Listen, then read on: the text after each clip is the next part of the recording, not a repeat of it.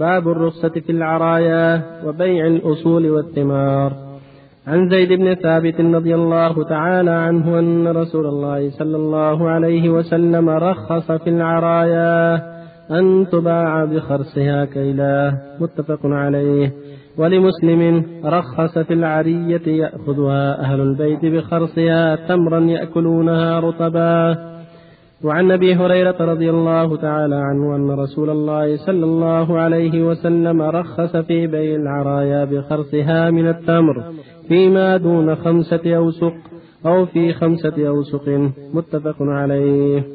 وعن ابن عمر رضي الله تعالى عنهما قال نهى رسول الله صلى الله عليه وسلم عن بيع الثمار حتى يبدو صلاحها. نهى الباعي والمبتاع متفق عليه. وفي رواية وكان إذا سئل عن صلاحها قال حتى تذهب عاهتها. وعن أنس بن مالك رضي الله تعالى عنه أن رسول الله صلى الله عليه وسلم نهى عن بيع الثمار حتى تزهى. قيل وما زهوها؟ قال تحمار وتصفار. متفق عليه واللفظ للبخاري. وعنه رضي الله تعالى عنه أن النبي صلى الله عليه وسلم نهى عن بيع العنب حتى يسود وعن بيع الحب حتى يشتد. رواه الخمسة إلا النسائي وصححه ابن حبان والحاكم. وعن جابر بن عبد الله رضي الله تعالى عنهما قال قال رسول الله صلى الله عليه وسلم لو بعت من أخيك تمرا فأصابته جائحة فلا يحل لك أن تأخذ منها شيئا. بم تأخذ مال أخيك بغير حق. رواه. نعم. ولا يحل لك أن تأخذ منه شيئا. بم تأخذ مال أخيك بغير حق. رواه مسلم.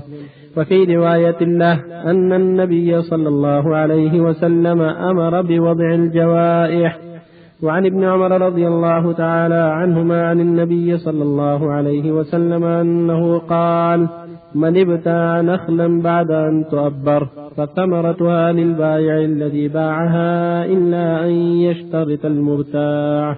متفق عليه. بالله التوفيق صلى الله اللهم صل على رسول الله وعلى آله وأصحابه من اهتدى أما بعد هذه الأحاديث السبعة كلها تتعلق ببيع الثمار وخرصها وبيع العرايا. في حديث زيد بن ثابت الدلالة على أنه رسول الله أن رسول الله نهى رخص أن تباع الثمرة بخرصها بخرصها تورا على أنهم يأكلونها رطبا فلا بأس بأن تباع الأرعايا بخرصها لكن في فيما دون خمسة أوسق أو قال في خمسة أوسق كما في حديث أبي هريرة. والعرايا يكون الإنسان يحتاج إلى رطب وليس عنده دراهم فيشتري بالتمر اللي عنده. النخيل الثمرة بخرصها تمرا ويعطيه التمر يدا بيد. هذه رخصة خاصة لحاجة الناس إلى الرطب إذا كان ليس عندهم نقود فيأخذها بخرصها تمرا والمشتري يأكله رطب على أن تكون الثمرة خمسة أوسق فأقل في خمسة أقل من خمسة أوسق لأن الشك يقتضي عدم حل الخمسة. والوسط ستون صاعا في أقل من ثلاثمائة صاع. لا بأس بذلك. واحدها عرية. والعرية هي هذه التي تشترى بخرصها تمرا والتمر في رأس النخل. فإذا قال العارفون بها إن هذه الثمرة تكون تمرا ثلاثين صاع أعطى ثلاثين صاع يدا بيد وصارت الثمرة له استثناء من مسائل الربا. لحاجة الناس إلى الرطب فهو يعطيه مثل من مثل بالخاص فيما دون خمسة أوسق والأحاديث الأخيرة بعدها تدل على تحريم بيع الثمر حتى يبدو صلاحه. لا تباع الثمرة من تمر ولا عنب ولا زرع حتى يبدو صلاحه.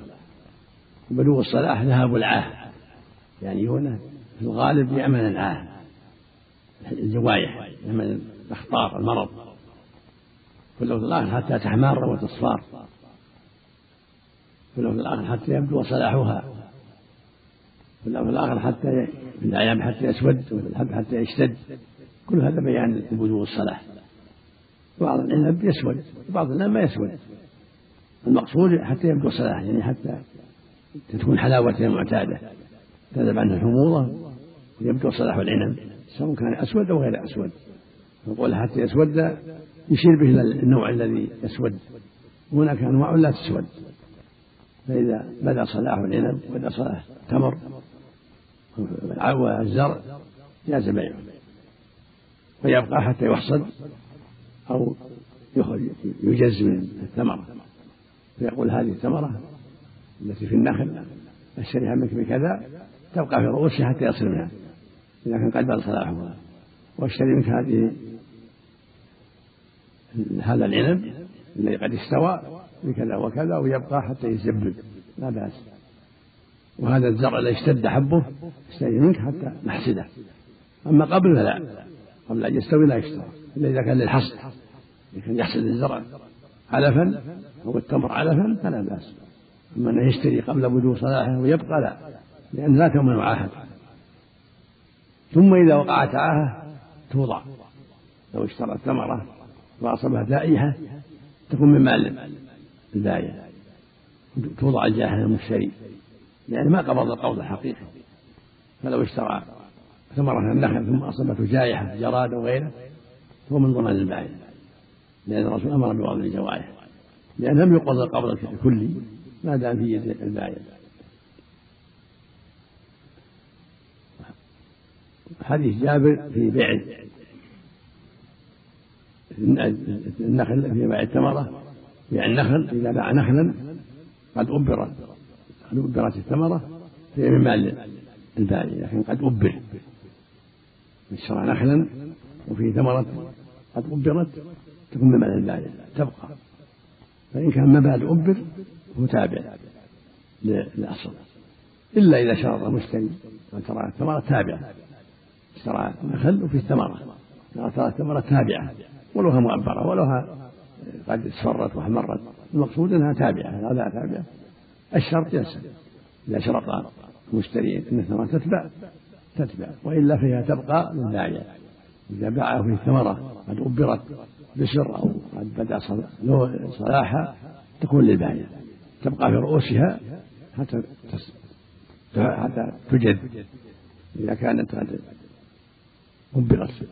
أما إذا كان لا بعد أبرت توها تطلع ولكن بعد أبرت فهي تكون للمشتري لا للبائع تبع الأصل وفق الله الجميع.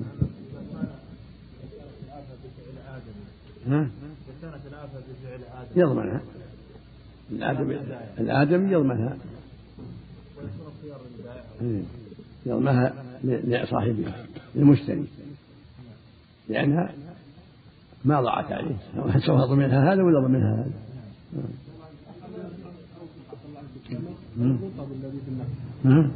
أقل من خمسة أو الخرص يعني. خرص أقل من خمسة. شك هذا. فالمشكوك فيه؟ يترك. أقل من خمسة. يعني يعني خمسة أوسق إلا ربع أربعة أوسق ونص. يعني ما تبلغ الخمسة نعم والله هذه قاعدة دائمة هذه قاعدة الشك إذا كان من الراوي؟ إذا شك في, حل الشيء. نعم. يعدل إلى الذي ما في الشك نعم. ها؟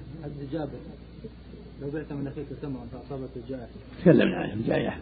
أعرف الجائحه وش اصابه جراد ولا غيره. هذه الجائحه وكل التمر. من ضمن البعير. أو الزرع جاءته جاه جارد وكلها الجراد كلها الجراد من ضمن البعير. فهمت؟ هذه الجائحة. الجائحة المصيبة يعني. جراد ولا غيره ولا برد ولا غيره. نعم؟ بالتخلية. والنخل بالتخلية كله بالتخلية. لا هو قبض تام. ولهذا أمر النبي بوضع الجوارح لأن قبض ما يمكن شيء من النخل. ما بعد استوى. نعم. قبض ناقص. قبض ناقص. يقبضه بالصرام صرامه وحصده حصد الزرع بعد ما يستوي. الأمر بوضع الجوائح للوجوب نعم. يعني المشتري على خطر. هذه يبتلى الناس بجوائح النخيل والزروع. أحسن الله إليك أحسن الله إليك شيخ.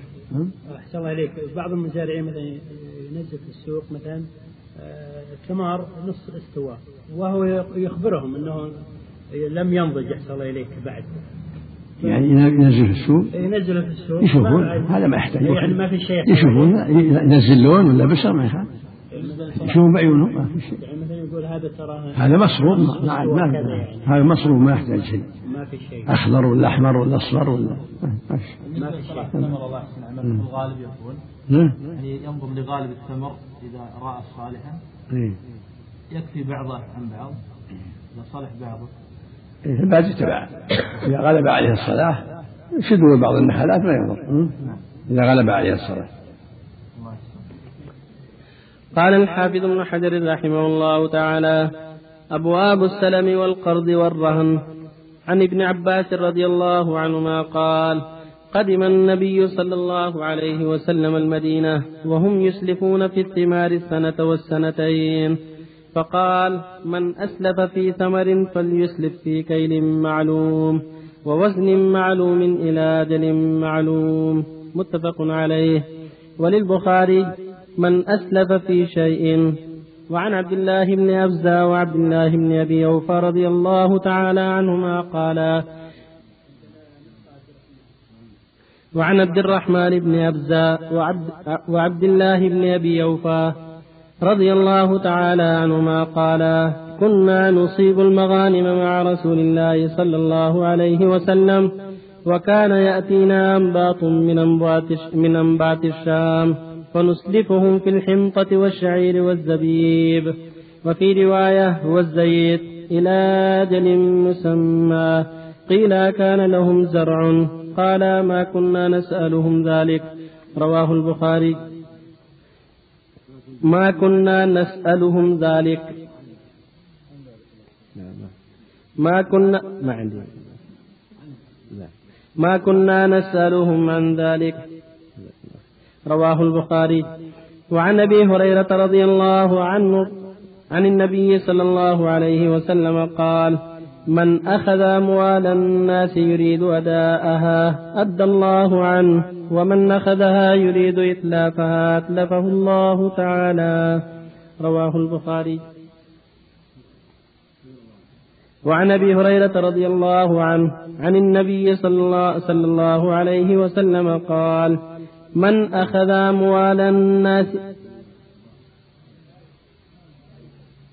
الثاني؟ الرابع نعم.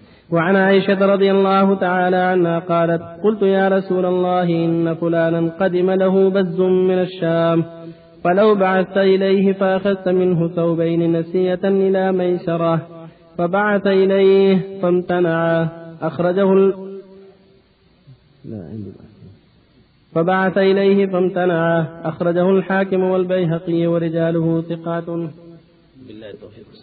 صلى الله وسلم على آله أما بعد فهذه الأحاديث أربعة كلها تعلق بالسلم والاستئذانة والقرض وسائر أنواع المداينات. الأصل في هذا الباب الإباحة كما قال الله جل وعلا يا أيها الذين آمنوا إذا تداينتم إلى أجل مسلم فاكتبوه. فالأصل في المداينات أنه لا حرج في ذلك إذا سمي الأجل. ولم يكن من باب الربا فلا بأس بالمداينة بشروطها. ولهذا قال صلى الله عليه وسلم لما قدم المدينة ويسلفوا في الثمار السنة والسنتين والثلاث فقال صلى الله عليه وسلم من أسلم في ثمر في لفظ من أسلم في شيء سواء ثمر ولا غير ثمر فليسلف في كيل معلوم ووزن معلوم إلى أجل معلوم. هذا فيه بيان جواز المداينة. وأنه لا حرج في المداينة التي دل عليها القرآن لكن بشرط أن تكون مسألة على يقين وعلى علم ما فيها جهالة ولا خطر. فالقرآن تفسره السنة وتوضحه السنة فإن السنة تبين القرآن وتدل عليه وترشد إلى ما قد يخفى فيه. كما قال جل وعلا وأنزلنا إليك الذكر لتبين للناس ما نزل إليهم. وقال جل وعلا وما أنزلنا عليك الكتاب إلا لتبين للناس الذي اختلفوا فيه. هو المبين عن الله والمرشد إلى ما قد يخفى. فالسنة تفسر القرآن تدل عليه تبينه تعبر عنه توضحه مطلقه ومجمله فالبداية لابد أن تكون على طريقة معلومة. فإذا اشترى شيئا إلى أجل فلا بد أن يكون الثمن معلوما. وإن كان المبيع هو المؤجل فلا بد أن يكون المبيع معلوما. حتى لا يكون هناك نزاع واختلاف فلا بد يكون الثمن معلوما ولا بد يكون المبيع معلوما. أيهما كان مؤجل لا بد يكون معلوما. ولهذا قال فليسر في كيل معلوم ووزن معلوم إلى أجل معلوم. والأجل نص عليه القرآن. سمى الأجل إلى أجل مسمى. وبين السنة لابد أن يكون معلوما. فإذا أراد يسمي التمر يقول مئة صاع مئة كيلو مئة وزنة ألف ألفين شيء معلوم. مع الأجل. معلوم. حتى لا يقع النزاع بعد حين ولا يقع الاختلاف. وهكذا إذا كان حيوان. ولذا قال في شيء فإذا اشترى من حيوانات بالذمة فيبين وصفها. ثني جذع أي وصفة؟ كل صفة يحتاج بيانها يبين حتى لا يقع الاختلاف بينهم. كذلك إذا كان حديد إذا كان ملابس توصف تضبط بالوصف يبينها. حتى لا يقع النزاع بعد ذلك. وفي حديث عبد الله بن أبي أوفى وعبد الرحمن بن ابزه رضي الله عنهما أنهم كانوا يسرفون على اناس من انباط الشام التمر شعير حنطة. قال قيل لهم هل كان لهم؟ يعني مزارع؟ قالوا ما كنا نسألهم عن ذلك. مو شرط.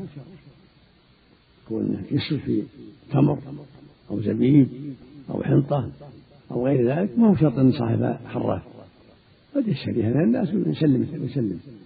فإذا قلت له أنا أشتري من ذمك 100 صاع كل صاع بريال معجلة 100 ريال الآن. وتسلم العيش في محرم من عام 1417 في صفر من عام 1417 أو 1418 يعني أجل معلوم لا بأس. أو تقول في مئة كيلو زبيب مئة وزنة مئة صاع. على حسب مكيالهم الذي يستعملون به بس إلى أجل معلوم أو حديد أوزان حديد معلوم. مئة وزنة من الحديد الفلاني متفق عليه. مئة وزن من القطن. من الصوف. هي يتبعون إلى أجل معلوم هكذا كان الصحابة يشترون من الملائكة الشاميين إلى أجل معلوم أما إذا كان المبيع حاضر يكفي مشاهدته. ولو ما ولو ما في وزن ولا غيره. إذا كان صبرة موجودة كومة طعام يشتريها على ما هي عليه كومة تمر كومة ثياب شوف وجلبها ما يحتاج وصف. الملك ولهذا أقر النبي ببيع الصبرة. إذا علمها وسلامتها فلا بأس. فإذا كان صبرة من تمر صبرة من عيش شاهده. صبرة من ثياب شاهدها. صبرة من حصى صبرة من تراب ما في. حديث يقول صلى الله عليه وسلم من أخذ من أخذهم يريد أداءها أدى الله عنه. ومن أخذها يريد إتلافها أتلفه هذا وعد وعيد. وعد لمن أخذ المبيع بالحق. أن الله جل وعلا يوفي عنه يؤدي عنه. فإذا استدان لحاجته إلى الدين ونيته الوفاء فالله يوفي عنه. حسب نيته الطيبة. فإذا استلف من زيد أرض أو استدعى منه دين وهو نية الوفاء والحرص على الوفاء فالله يعينه ويوفي عنه. أما من أخذ أموال الناس قصده خيانة والظلم فإن الله يتركه إما في الدنيا وإما في الآخرة وإما فيهما جميعا نسأل الله. فهذه فيه الحث على النية الصالحة. في الاستدانة وأن يستدين ونيته الصادقة يحرص على الوفاء ويؤدي الحق الذي عليه في وقته. هذا ممن يعينه الله. وإن كانت له نية أخرى فهو من أسباب التضييق عليه وإيقاعه في الحرج والهلاك نسأل الله العافية. والحديث الرابع صلى الله عليه وسلم عائشة رضي الله عنها قالت النبي صلى الله عليه وسلم إن نقول فلان له بز. البز السلع التي تباع يقال لها بز ثياب أو خرق أو ما أشبه للبيع. من حديث ذر وفي البز الزكاة يعني السلعة التي تجلب للبيع فلو بعث إليه واشترى من ثوبين ميسرة قال فبعث إليه فامتنع. امتنع من البيع إلى إلى أجل الميسر وهذا إما يكون يهودي وإما يكون منافق خبيث أحدهم امتنع عن عن عن البيع عن النبي صلى الله عليه وسلم إلا وفي قلبه شيء. هذا المذكور المشار إليه إما أن يكون يهوديا وعداوتهم معروفة وإما أن يكون منافق وعداوتهم أشد وأخبث. والفائدة من هذا أنه يجوز البيع إلى ميسرة. تبينها السلعة إلى ميسرة. وأنا أديك وإن عين فهو وإلى أجل مسمى في نص القرآن. السنة أجل معلوم وقول ميسرة لفظ مجمل.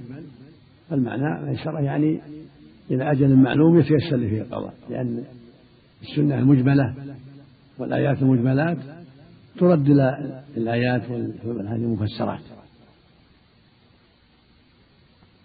فالمتشابه يرد إلى محكمة فالميسرة هنا يعني إلى أجل يتيسر فيه. الثمن يقول يا فلان أنا محتاج إلى ثوبين محتاج إلى شاة إلى شاتين إلى بعير إلى بعيرين لكن إلى ميسرة. إن شاء الله أسوي فيك إياها في رمضان في شعبان في رجب. يعني الآن ما, ما في الإسلام ولكن إن شاء الله يتيسر في أجل المعلوم. لا حرج في ذلك. وعليه الصدق والتحري والحرص على الوفاء بالعهد والأجل وعدم المماطلة. استطاع وفق الله من استدان وهو يعلم وهو يعلم. ينوي بنفسه الوفاء لكن يعلم صعوبة الوفاء. يعني سهل الله. نيته الوفاء وأن لها أسباب سوف يعملها الحمد لله. أما إذا كان يعلم ما عنده شيء لا يغر الناس. أما إذا كان لا يرجون. ثم يجيه شيء يجي غلة من ملكه لا سعادة تجيه لا مساعدة يعني يرجو أسباب. لكن ما ما ورد ما ورد حديث في فضيلة الاستدانة ما كان بعد السلف ما ما أعرف نعم نعم نعم لو اقترض مني أحد المال وأعطيت إياه ثم بعد فترة عجز عن تسديد هذا المال هل أحسن الله إليك لي مثلا أن أحسبه من الزكاة؟ لا لا تنظر وإن كان ذو عسرة فنظرة ما أحسن إليك ما أحسن من الزكاة لأنك تبتقي مالك تبي تسلم منها دين المؤسر وتجعل الزكاة حتى لا يضيع عليك المال وقاية لمالك لا أمهله. وإذا أعطيت لأجل فقره ولياق أو فاك ما في ما في ذلك. ما يكون حيلة تقول بعطيك حتى توفيني. لا. إذا أعطيته قلت هذا أنت فقير ومحتاج وهذه زكاتي وأعطاك منه شيء من غير تواطؤ ولا ولا شيء لا بأس. الله يسلمك إذا أسلم أسلم الشيء المكيل بالوزن أو أسلم الشيء الموزون بالكيل. لا هذا إذا تواضعوا على هذا لا بأس الصحيح لا بأس. يتعامل بها أصحاب المصانع الآن يقدم الثمن على من أجل أن يصنعوا له بضاعة بمواصفات معينة. ما هي موجودة الآن؟ معدومة؟ إذا كان أجل المعلوم ما إذا كان إذا أجل